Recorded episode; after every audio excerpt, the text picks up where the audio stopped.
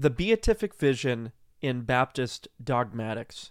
Welcome to the Baptist broadcast. Thank you for tuning in. You can find us anywhere you get your podcasts Podcast Addict, Anchor.fm, Spotify, uh, iTunes, of course. Uh, you can find the podcast in, on any of those outlets. If you're watching here on YouTube, please do not forget to click the subscribe button just underneath the screen here and the bell for continued notifications.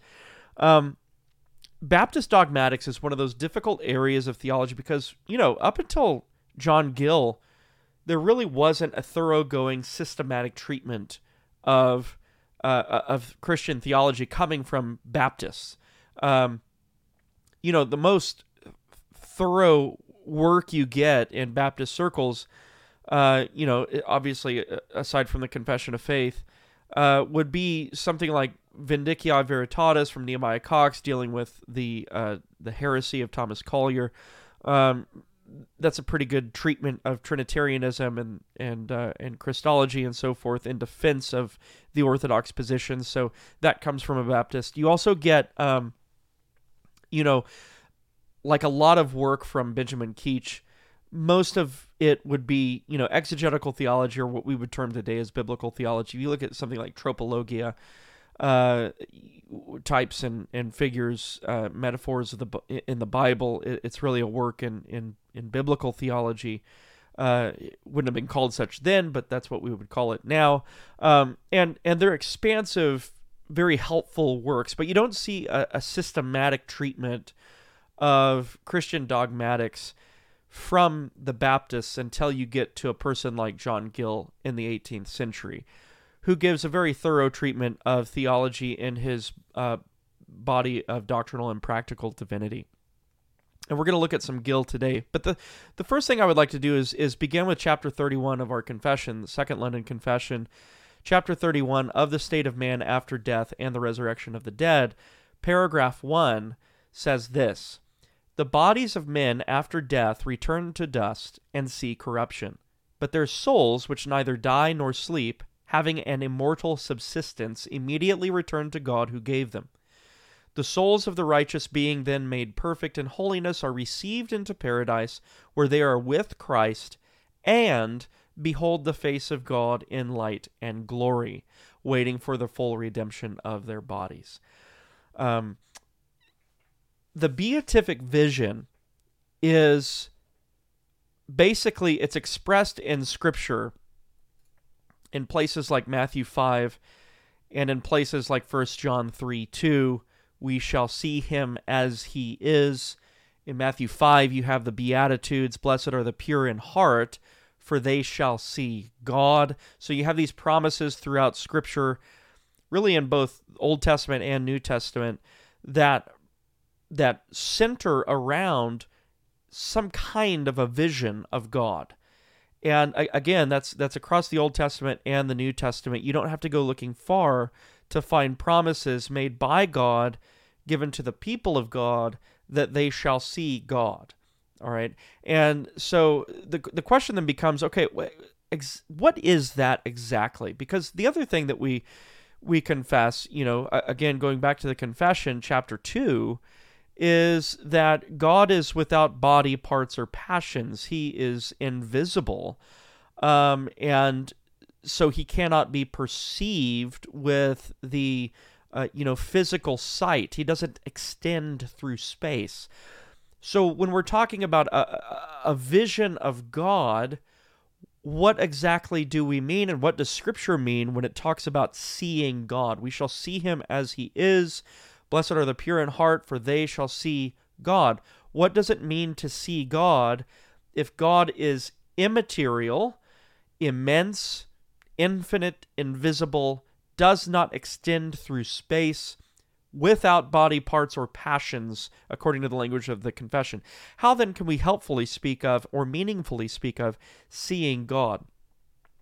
Well, let me add a little bit of context, historical context to the confession.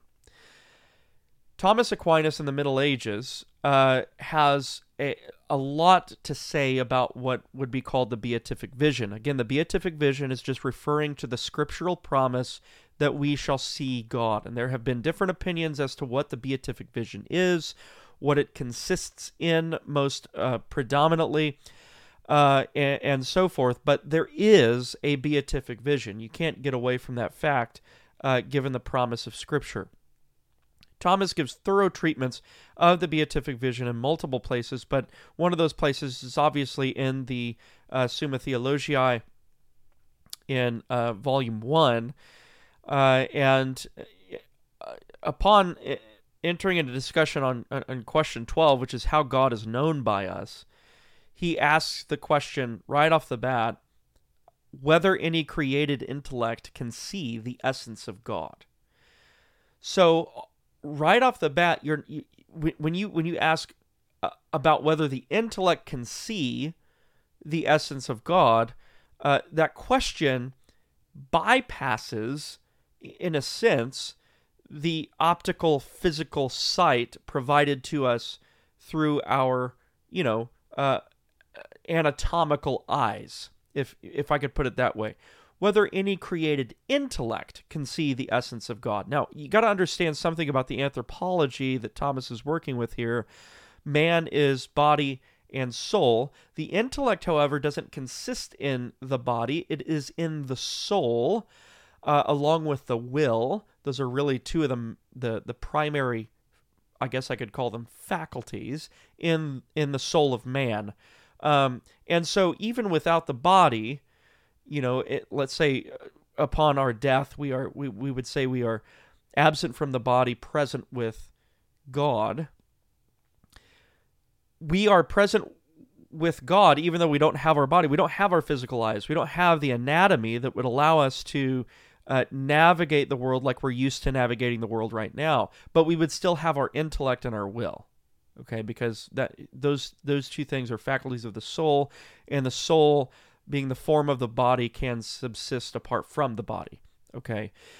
So when we're absent from the body and present with the Lord, we still have our intellect, we still have our will, but we don't have the, you know, physical faculties provided to us by our body, namely our uh, our physical sight, our optical sight. And so when Thomas asks the question whether any created intellect can see the essence of God, he's really asking a question that only has to apply to the soul. And he's assuming in that question that the function of the intellect, or what the, the significance of the intellect within this context, is still significant and meaningful and operative, even uh, apart from the body. Okay. Um, now, we see a little bit of that in the confession. If you go back to uh, chapter 31, and it's, and it's talking about uh, the state of man after death, um, before the resurrection, the confession is saying that we are with Christ. After death, we are with Christ, and we behold the face of God in light and glory, waiting for the full redemption of our bodies. Okay, so there's a little bit of that in the confession where it's assumed that we behold or see God even though we are without our bodies. So in our soul, we see God even though we do not have our bodies, right? So our souls are in the presence of God, beholding God, even prior to the redemption or the resurrection of our bodies. So this is what Thomas is this is this is Thomas's trajectory here. He's answering he's he's going to say on the contrary to four objections. He says on the contrary it is written we shall see him as he is. The objector is saying no you can't see the the, the created intellect cannot see the essence of God. All right, and he's saying, on the contrary, it is written, we shall see him as he is. He's quoting 1 John 3 2. And then he says, I answer that since everything is knowable according as it is actual, God, who is pure act, without any admixture of potentiality, is in himself supremely knowable. Um, so to break this down just a little bit, I can't go into everything that this entails here, but what he's saying is that everything exists insofar as it's actual, it's in act. The camera I'm looking into right now is in act. It has the potential to be otherwise. Like I could throw it on the ground and destroy it. Uh, I could I could move it. Um, I could make it lower. I could make it higher. I could turn it off. I could turn it on. Right. So there are all sorts of potentialities that this camera has uh, because of what it is, because of its nature. All right. God has no so it's in a sense the camera that I'm looking into right now or even a human being isn't as actual as they could be. They are not they are they there's all sorts of potencies, potential potentialities, passive potentialities within created being. All right, I'm a created being, this camera is a created being, and so on. In God, there's no passive potency, which means he's as actual as something in act can be, right? There is nothing else in him to be actualized. He is pure actuality. Um, I think Ed Feser says something like, you know, he's the unactualized actualizer. And so what Thomas is saying here is something something is knowable insofar as it is actual. If it's not actual, you can't know it, right? So if this camera wasn't actual in front of me right now, I wouldn't know it. I wouldn't see it. I wouldn't interact with it. Um, if my wife wasn't actual, I would have never known my wife, right? So, um, so Thomas is laying out a very basic article of common sense. Since everything is knowable according as it is actual, God, who is pure act, without any admixture of potentiality, is in himself supremely knowable. So if something is known because it's actual, and if God is the most actual, then God is most knowable. So he's saying absolutely, contrary to these objectors, God can be known or seen uh, because he is supremely knowable. And he goes on, but what is supremely knowable in itself may not be knowable to a particular intellect on account of the excess of the intelligible object above the intellect. Now, to simplify that, he's saying, he's essentially saying God is so knowable that it's difficult for us to know him. Ha- have you have you ever um, has something ever been right in front of your face? It's so obvious uh, that you actually don't even you don't think about it. You don't um, uh, you you don't apprehend it, so to speak and you certainly don't comprehend it. Um, and there's this whole, you know, uh, there's this whole strategy, you know, in in you know spycraft and espionage that you know if, if you don't want to be detected, you hide in plain sight. And um, in a sense, something is so knowable, you know, hiding in plain sight, for example, that is you are so intelligible and so knowable to the person you're trying to elude that they don't even pick up on you. And then Thomas uses another example. He says, for example, the sun, which is supremely visible, cannot be seen by the bat by reason of its excess of light. So, in other words, the bat that's allergic to light, you know, um, can't see the sun. That's not a defect in the sun, right? The sun is supremely visible. Um, and, and it's actually so visible that it hinders the bat from properly perceiving it. So he's saying that's kind of what we're dealing with when we get when we're talking about God and the divine essence, uh, that it's sup- so supremely knowable that we dim creatures have a have a difficult time have a difficult time perceiving uh, God. Um, and he says, therefore, some who considered this held that no created intellect can see the essence of God. This opinion, however, is not tenable. For as the ultimate beatitude of man consists in the use of of his highest function, which is the operation of his intellect. That's what separates us from the animals. If we suppose that the created intellect could never see God, it would either never attain to beatitude, happiness, or blessing, or its beatitude would consist in something else beside God. So notice the implications of the position here. The implication of saying that there is no be, uh, beatific vision, and that there is, if there is a beatific vision, it's not of God imagine the implications for a moment. The implication would be that something that's not God is actually what's responsible for our supreme happiness, our supreme blessedness. so there has to be a sense in which we we apprehend or perceive the divine essence. The question then becomes in what way do we perceive the divine essence? And it's not through our physical sight, it's through the intellect, right? Um, and so Thomas says, you know, uh, it, hence it, it must be absolutely granted that the blessed see the essence of God. Now, by that, he doesn't mean that the blessed see the essence of God through, again, through the optical sight uh, of of their anatomical eyes, but that they apprehend God in the intellect. Right? There's a knowledge of God that can be called a vision of God because it's the clearest um, apprehension of God that we can have, unfettered by sin or any hindrance or distraction. Um, I, I, wanted to get to Gill because Gill actually uh, helps us uh, to to kind of clarify our understanding of the beatific vision. There's a, a lot more on Thomas that we could do, but I did want to get to Gill because this is, after all, an episode on uh, the beatific vision from Baptist dogmatics. Um, there's several places where Gill mentions the uh, beatific vision. One of those places is of the blessedness of God. Um, and, and, this is all in his body of uh, doctrinal and practical divinity. So, one of those places is uh, of the blessedness of God. One of those places is uh, manif- uh, the manifestation of the covenant of grace in the particular in the patriarchal state. The other obvious place, and, and the place we'd most expect to see a discussion on this, is of the final state of the saints. And in the in the final state of the saints, Gill says this. He says, "In the enjoyment of God Himself, who is the chief good, who is the portion of His people now and will be their portion forevermore." In enjoying communion with Him, Father, Son, and Holy Spirit, or Father, Son, and Spirit, in the highest perfection and without any interruption, and to all eternity.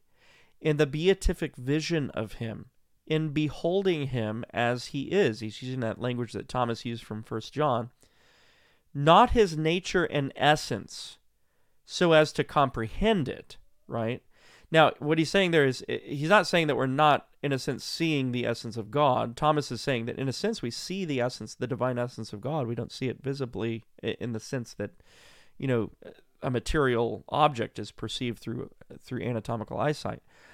Uh, no, Gill is saying no. We don't we don't perceive or see the the nature and essence of God so as to comprehend it. So this isn't a comprehensive vision.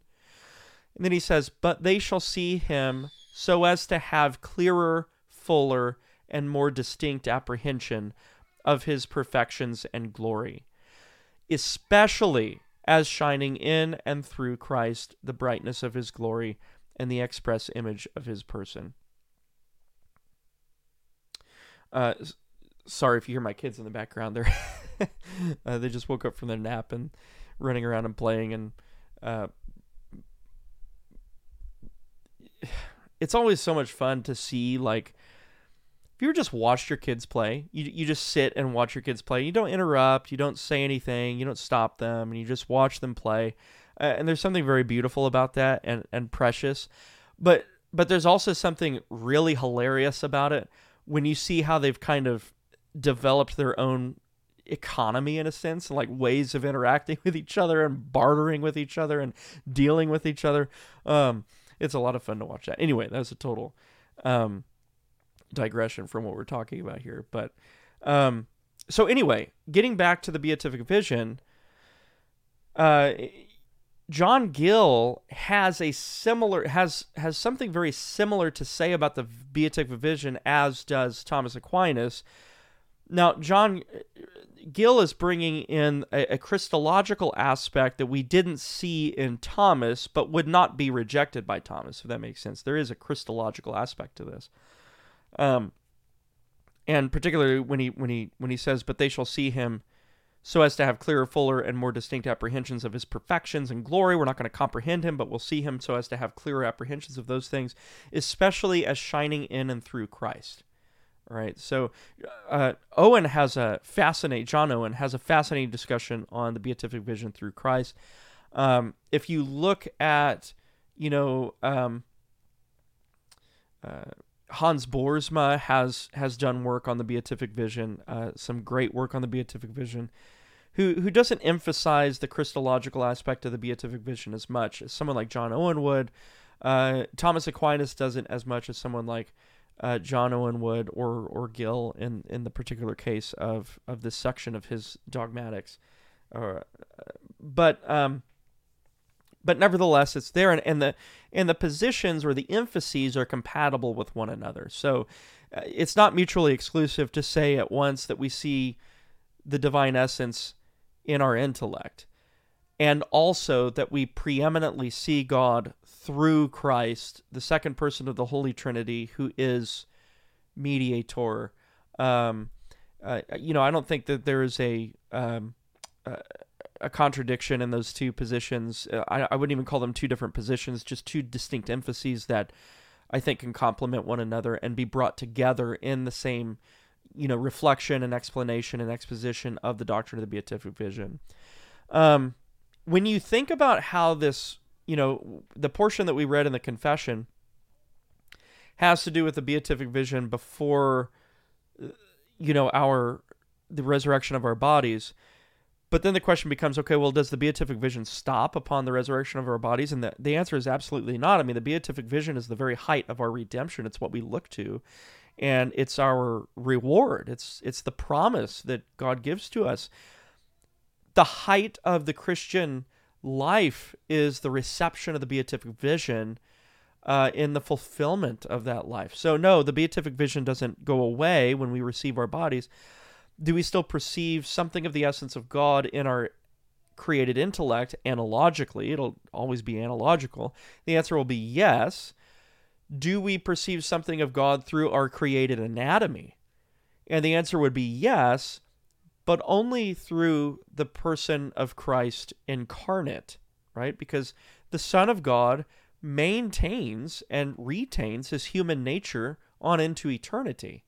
And so when when our bodies are raised, you know, and our souls are rejoined with our bodies, yes, we will have that uh, beatific vision uh, in the intellect.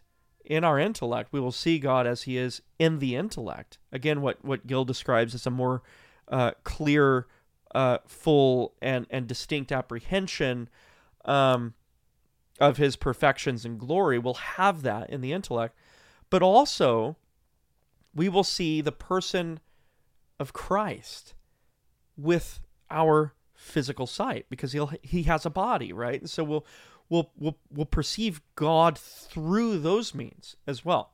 So there'll be a, an entire a, a full orbed visio Dei, a full orbed um, beatific vision where our intellect is satisfied and then our bodies are brought up into a participation with that beatitude according to its own uh, you know uh, mode of its uh, mode of um, per- perceiving things which you know we we once our souls are reunited to our bodies then we will perceive things you know physically visually or whatever uh, if you don't want to use the word well yeah it will be physically physically and visually we will per- perceive things in our resurrected bodies yet we'll have a clean intellect, keen intellectual awareness of, uh, you know, a clearer, fuller, more distinct apprehension of God's perfections and glory as well. So, um, there's a lot there that, uh, you know, I, a lot there that I could unpack, and I, I'm itching to unpack right now because I don't, I never feel like I do this subject justice whenever I broach it, either from the pulpit or or on here. Um, but um, but at least to get you started and to say to say this, when we're talking about you know Baptist dogmatics and you know the work of theological retrieval from a Baptist perspective, the beatific vision isn't just found in someone like Thomas Aquinas. Is it's not just found in you know someone like Anselm or or you know the the the the uh, medieval theologians we have language of the beatific vision in our in our very own Baptistic tradition, right? So among the particular Baptists, uh, this language of the beatific vision exists. It, it, it exists in our own confession. It doesn't say beatific vision, but the concept represented by that word is certainly prescient in the uh, in chapter 31, uh, paragraph one, and then of course we see it here in John Gill, who was one of the uh, the first kind of official Baptistic uh, dogmaticians. So hopefully that was uh, helpful and uh, uh, edifying for you. If it was, please subscribe to the channel and share it. Uh, if it was helpful for you, maybe it'll be helpful for somebody else. The beatific vision from Baptist dogmatics. I think it's a very interesting conversation, and I'd like to broach it more. So uh, stay tuned for that. God bless you guys. Have a wonderful rest of your day.